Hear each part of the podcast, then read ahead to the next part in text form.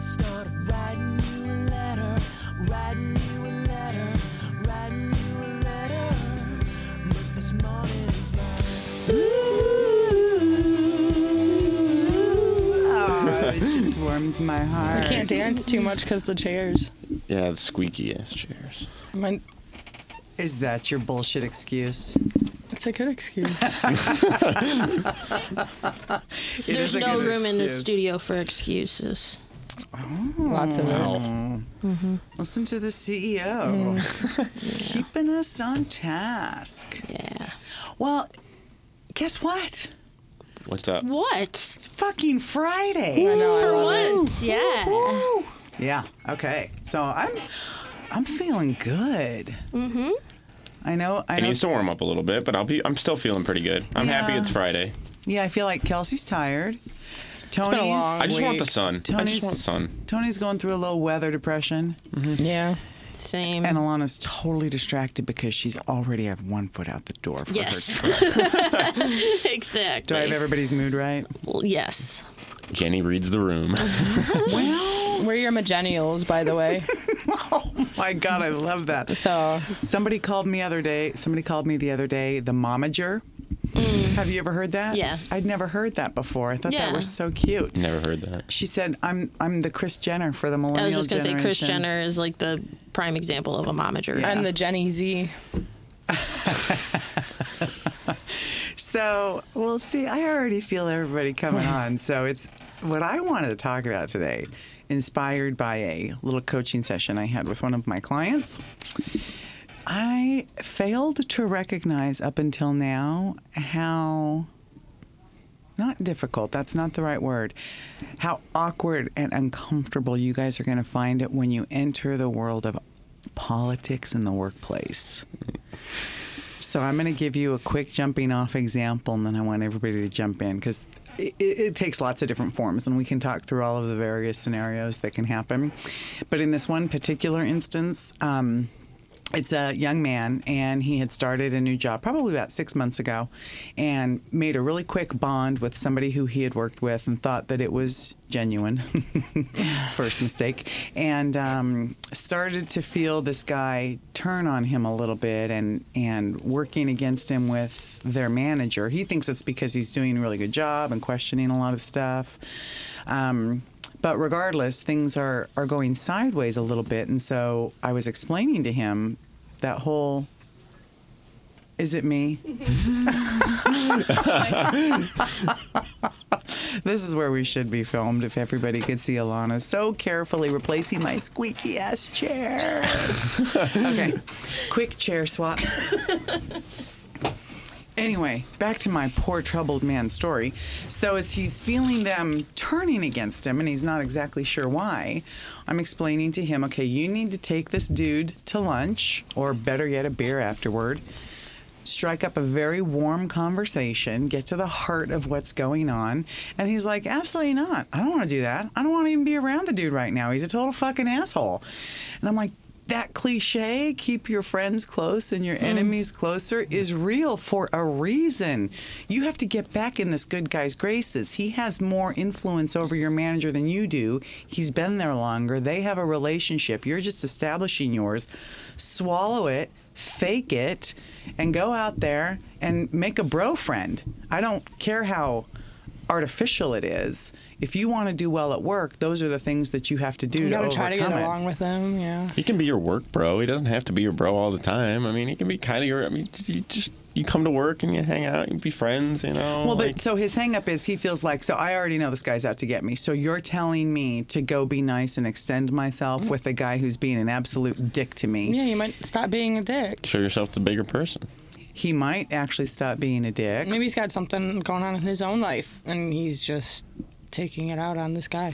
So you guys are being so sweet and authentic and genuine, which is what he's doing as well. And I think what I'm trying to say is there are times in the workplace where you're going to have to be manipulative. Hmm. You're going to Gotcha. have to fake it. You're going to have to pretend to get along with somebody to protect your own personal brand, your own reputation, your own work performance, because there are all kinds of relationships that exist that you might A, not be aware of, or B, be on the outs of. And so you have to find your way in. And it was very uncomfortable for him. And he's a really, uh, he's really mature for his age. It's the first time we've ever had an issue where the answer to me was obvious, and he just was like, "No, I don't, I don't want to do that." And I'm like, this is this is how it all starts. So I thought, you know what? I bet office politics are really hard for millennials because you guys really do approach things from a pretty, you know, I want to be authentic, I want to be real, and I feel like if you have a problem with somebody, you should just say it. ideally, yeah, Yeah. but that won't always work. Do we have that problem here, guys, or are we all No, like I- legitimately friends? I, I think we're all pretty. I think we're all pretty pretty close here. I like you guys. I like you guys. Okay, so it sounds So- like this guy works at a not fantastic or not in a fantastic work environment. If he's uncomfortable going there and thinks that the people are talking and not liking him behind his back. Well, and I won't blame that on the organizational culture. I'll say that that's what this one dude's issue is. But I guess what it made me realize is there have been lots of times in my career where you come across people who just don't like you for whatever reason, and there's nothing you can do to make them like you. But you still have to figure out a way to forge a relationship that works for them. You really do have to find a way to make your enemies like you. You just got to get by, basically. But you got to get by and still be civil. Mm-hmm, mm-hmm. in ways that make you proud of yourself so that you're never behaving that way but but it also does like i said i wish there was a better word than manipulation but that's that's almost what the situation demands because you have to you have to navigate It's it a in a way that you're going to be protected exactly Fake a professional relationship, I guess. I feel like we worked to- those kinks out of this company already. Yeah, here I well number one I think because it's a startup, uh, sort of bonds everybody around a common goal, and it's small and everybody's really scrappy. Um, it's probably more common to find these types of things at larger organizations. I mean, there was people here that I wouldn't say I necessarily got along with, but I had to when I was here. You know. Mm-hmm. But they're gone now, so I don't worry about it. Alana, have you ever had um, to navigate any workplace politics in any of the places you've worked? Oh yeah, of course. Um, so I mean, just honoring the the natural hierarchy that that is, you know, at any job. I mean, you have to you have to respect you have to respect or at least pretend to respect um, people that are you know superior to you position wise but then you know if i don't know i i don't know i just it's hard for me to feel confident enough to like approach somebody that that isn't in my same like bracket i guess Or level? You're talking yeah level. yeah And I think sometimes there can be politics between levels, but I think it most commonly takes shape among peer groups when people are Oh. like jockeying for position. oh So, so let me give a couple of specifics, and then we can talk through them and things. Okay, so so the first one and the most dangerous one is office gossip, and it's actually the easiest one to manage because you just don't engage. I mean, there's nothing good coming from being somebody who's known as an office gossip. Nothing, and you'd be surprised how often that reputation can spread and can uh, get in the way and prevent you from getting promoted. Because as soon as you're in a higher level, you have access to confidential information. And so if you're known as somebody who talks a lot, you're not going to be trusted with confidential information. So that one's an easy one. Um, but manipulation, which is the one that's happening with this young man, is is harder, I think. Um, so first of all, you don't even know that it's happening. Sometimes people might be um, working against you behind your back, and you wouldn't have any idea um, or blaming things on you or trying to sabotage you. So I think that one's harder to identify and then figure out a remedy. Probably takes. We need like a flow chart for this. like, get yourself in a situation. It's like, is this person above or below you? like, yes or no? Uh, it's just I feel like I, I, that's kind of how I feel like I go about those situations though is like it's usually kind of like I just read it I just try to read I, I tend to be laid back I don't think people like hate me I, I but I try not to go out of like my realm of um, power Ooh, hold the phone Your sphere of influence, as I say. yeah, yeah, the sphere of influence. I try not to go outside of that too much, but I guess then again, it comes down to those situations where it's like, would this person be mad if I asked them that question, or like if I, if I said something to them that was a little off color or I don't know. Getting along with people is kind of a weird. it's sort of a weird. Well, let me give you guys another example because you guys have told me that this exists here before. So let's say, um, I think the way you guys said it is, uh, how do you handle it if you have more than one boss, or if somebody thinks that they're your boss and they're not really your boss? So let's call that competing aims. So if you have people above you, um, or even in your same peer group, but if there's any sort of authority question, and among the people who all possess authority, if there becomes a competing objective between them, that can put you in a really tough spot because you won't know always which master you're supposed to be serving. Mm. That's a really common example of workplace politics. And typically, you're just going to follow your instinct as you're navigating that and think about, okay, well, you know, Bob wants me to do A and John wants me to do B. I don't know how to do this without pissing one of them off. So let me see if I can either suggest an approach that everybody can agree on or, uh, you know, when in doubt, you know, rank has its privilege and you go with the highest ranking person. That's a mm-hmm. way out of that situation. Mm-hmm. But that'll happen sometimes. Does that ever happen? Or have you ever had any experience with that with your competing bosses here? Mm. I think so because like we'll be told how to do something by one person, and then you'll t- be told by a different person how to do that same thing, and it's a different, Different way, answer, right? right. And it's not to say that either one of them are especially wrong, but like maybe they didn't know that the other person knows how to do it a different way. You know what I mean? So they it was like unintentional. Mm-hmm. Um, so like navigating that and just being like, okay, uh, well, I learned it this way, but I guess that way works too. Like I don't know. I always try and to try to approach things from an efficiency standpoint. Another way to handle that when you find yourself stuck in that situation is to do an email to the two people who are giving you compete and put it in, back in their court mm-hmm. so that you don't have to make a decision that pisses one of them off. You guys sort this out and let and me then- know. exactly. That's a really good way to handle it. yeah. Another really common one is managing up. You guys are familiar with that phrase? So you know how I feel about brown nosers. Uh, and they are everywhere. Um, but so managing up is a more appropriate way to describe that. So there are going to be people who are just really, really good at making the boss feel good.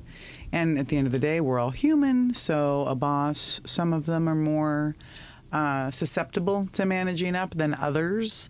And you might find yourself in a situation where you do a really good job, but your coworker does a really good job of managing up. So whether it's plum assignments or the next promotion, sometimes I mean that's why they manage up because they're trying to improve their position at work with their boss, um, and that ass kissing can overshadow somebody who's just doing a really good job. It all depends on the boss. What's plum assignment? A fantastic assignment. Oh. Oh, that's a plum job. That's a plum role. That's a plum assignment. You never heard that before? No. No. I think the closest thing I've dealt with to like workplace politics, I guess, as An far as like having to pretend, maniac. having well, sort of, but having also to pretend like that. I guess having to pretend like customers, even like at the fish store, working in retail, it's like you know you have to. Pre- the customer is always right. You got to grin and bear it. You know, exactly. I read this thing Is on Facebook and it was like, no, the customer is not always right. I work here. I know the rules. They don't know shit. I was like, somebody was like, as a customer, you're not wrong. I mean, yeah. I see where you're coming from. I Yeah, just had so throw it's something there. you have to deal with as like the customer's always right. I think that's about the closest I've had to deal with is just you have to get along with people, even if you don't, even if you hate them. I've had guys come in and hold me an hour and a half over, and I just want to tell them to get the hell out of my store and leave. Like it, but you can't do that. You just No. grin and bear it. just take it with grace. my first job i was a waitress and um, we it was a little small supper house and we had one round that uh, fit 10 people and all the rest were just four tops and deuces. And we closed at 8 o'clock every night. That shows you how small we were. And this party of 10 walks in at like five minutes to 8 all of them wanted steak and lobster. I was there for like two more hours but you know And I, of got course- a, I got a great tip And of course, they're going to ask, "Are we? you don't. Are we? Are we bothering you guys? Are we coming in? Oh, no, don't worry about it. No, no, don't worry about it. Just come on in, sit down. Yeah, take your time, help yourself. Um, another one that can happen, especially when you're young in your career, I know one of the hardest ones for me is when you are friends with your coworkers and then you suddenly get promoted over your coworkers. I know you had experience with this at the bar, um, but that can be really challenging because the way you want the relationship to continue and the way your coworkers want the relationship to continue are probably going to be two different versions. And so that can be really tough to navigate as well because if it's not a smooth transition, you could have a whole bunch of snipers in the weeds, as I say. Haters. People gunning for you. Yeah. And that becomes something that you you can't just ignore and say, "Oh, you know, look, it's it's not my fault. I'm the boss now." You have to figure out how to create loyalty and uh, build rebuild that bridge with your coworkers because they're the ones that are going to make you successful. How did you do it when you when that happened to you at the at the restaurant? Um, just had to really stick to my values in that way. Um, and unfortunately, I mean, you just have to. You got to know that like what what means more to you at the end of the day, and is it you know like, I think you just have to decide for yourself. Is it the career opportunity? you know, for growth and moving up in, in that particular field, or is it m- maintaining and retaining the friendships that you've made? What happened with you? Did you end up keeping the friendships? Um, well, I mean, I feel like they got kind of it's not like I was like best friends with anybody in particular at the restaurant, but you know, like just the dynamic changes because you're the one that's telling them what to do, you know, and and then instead of you both being the ones, you know, making fun of the boss behind their back, they're probably doing that behind your back now. You know what I mean? Like it, it just it's it's inevitable no matter who is in the position. I do feel like I actually did get quite a bit of respect out of them either way. Um, but once I left that job, you know, then then sometimes the friendships, you know, resume not quite back to normal, but yeah, they, it's just I would rather be respected at the end of the day. Yeah. yeah, Remember my whole Jennyism to gain respect. Sometimes you have to lose affection. yeah. And it's really true. Mm-hmm. Another situation that can bring it um, out for you to have to deal with is if any of you ever find yourself in a position to be in a romantic relationship with somebody at work, then all kinds of political situations could arise. Mm-hmm. You're shaking your head now. Oh, I'm all good. I'm. I don't gotta worry about that. Well, you don't have to worry about that now, but you never know. Mm. Your career, you have a very long career in front of you. Mm. Mm-hmm. I think I'm just gonna keep that mess out of my uh, list of problems. It's a that's a really good plan. It's a really good plan. Doesn't always happen, but it's it's a good plan. Mm-hmm. It's good though to um, you know to understand all of the the fallout if that plan ever. well, I dated somebody that I worked with before. Okay, well then, so you probably have some experience with this. Yeah, but I mean, neither one of us were really in a position of management. Then when we got bumped up, they bumped us up as a team. And we worked really well together, but we don't work together anymore, so it's not a problem. How do you think your coworkers felt about that? Fine. That would surprise me. Uh, I mean, it was a huge company, so out of like the 200 people there, the 12 that we worked with did like us. Yeah, So they were fine with it. yeah. Because we, us two, worked under like our lead for a while. He was a really nice older guy. And then his boss plucked us away from them and The- the- let us start doing our own. Uh, I'm glad that the experience was good and that nothing bad happened. But but typically, if people work with a couple on a team, Well, that's why I wouldn't date somebody I work with again now that I'm like growing up and in But- my but- career. right? You know? yeah, you're just Like saying a- like it's a, a- mature decision to not do. At a little low level job, I don't think it's as big of an issue as it can become when you're Well, I think there are issues at every level because everything's relative. The, the point I was going to make was if you're on a team and, you know, if there's, I don't know how many people were on your team, if there were six or eight or 10 or whatever, varied, yeah. and there's two of you who are a couple, you automatically have a bond that the rest of the team isn't going to be able to share. And it does sort of create unspoken or invisible resentment. Sometimes people don't even realize they feel that way until there's like a conflict at work and you're like, oh, pff, well, Us versus Kelsey and. Allison are going to totally be on the same side here, so we can't go and get them. Like it just, it does create um, a dynamic. Wait, did I ever tell you her name before? Or do you just know? No, you told me your name. you- You told me her name once a long time ago, but I'm a really good listener. I caught that. I was like, what? what? Did I say something? She was listening. Yeah, that just smacked me in the side of the head.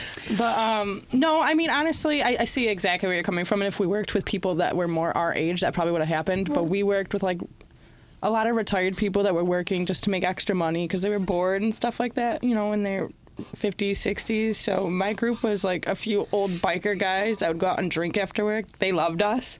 And then the other couple were like old ladies that liked the biker guys. So none of them. It was it's not that way now. The company's bigger and full of drama, and I'm glad I got out when I did. But when I started there, it was really laid back. And she bumped up before I did, and she like kind of proved herself, and then they gave me a shot. So it wasn't like they bumped us up together, Right. you know. Um, but that leads to another thing since we just totally outed you to our audience. But I know you're totally comfortable with who you are. We love you just the way you are. Um, but that comes with its own set of issues. Yeah, I've oh yeah, I've I've I've faced much discrimination in the workplace. So that can create a lot of political landmines um, because obviously none of us want our sexual orientation to be any sort of yardstick for the way we perform. Right. We are there to do a job, period. But we would also be naive if we didn't think that there are sometimes there are going to be people who, right or wrong, discriminate, pass judgment, make work hard, make your life hard just because of who you are. Oh yeah, oh yeah. Okay, talk to us about how you handled those situations. Uh, which one do you want? Do you want situation number one or situation number two? Because I handle them both really differently.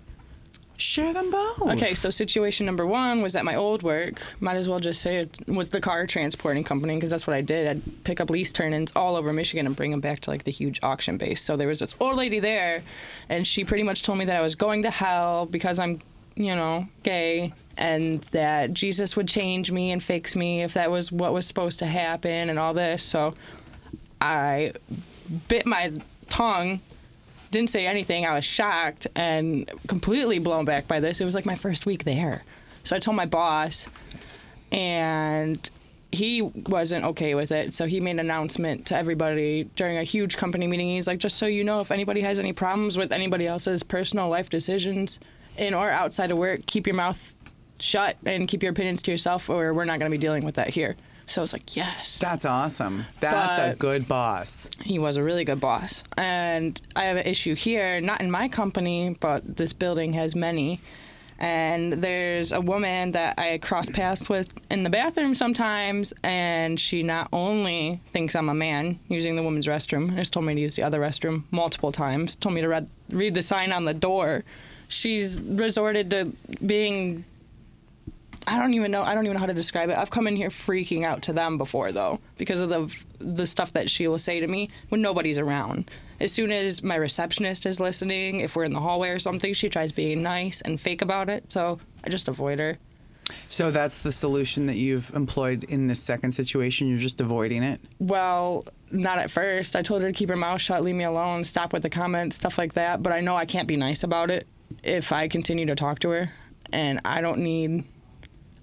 I don't need to get in trouble for something that I can try to just avoid, if that makes sense. Mm-hmm.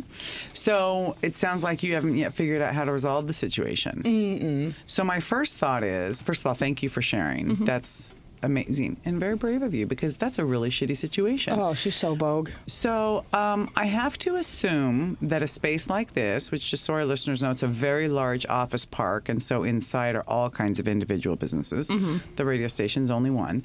Um, but there, there's probably a building manager or a property manager who is responsible for all of the tenants, managing them, collecting their rent, etc.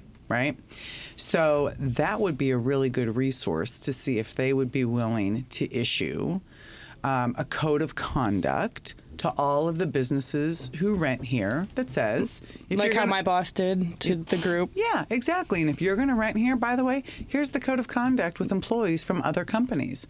Because although everybody is going to subscribe to their own individual company policies, there are also building policies, right? We, we do you have building policies. Yeah. Absolutely. You can't, you can't take a dump in the hallway, for example. Or smoke indoors. Exactly. Yeah. So let's let's go figure out who the property manager contact is here and see if we can plead your case and get that shit shut down. Yeah, because if it's not allowed here, she couldn't say stuff to me anyway.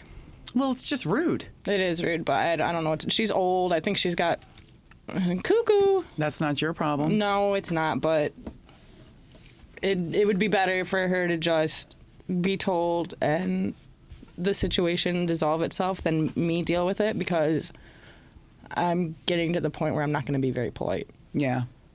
Which is fair too. You're allowed to defend yourself. Yeah, well, at least I haven't flashed her yet because people have told me to. Just throwing that out there.